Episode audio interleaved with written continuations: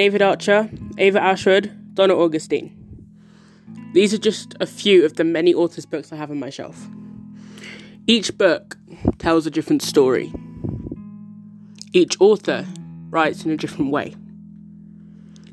For as long as I can remember, I've wanted to be an author. But I've never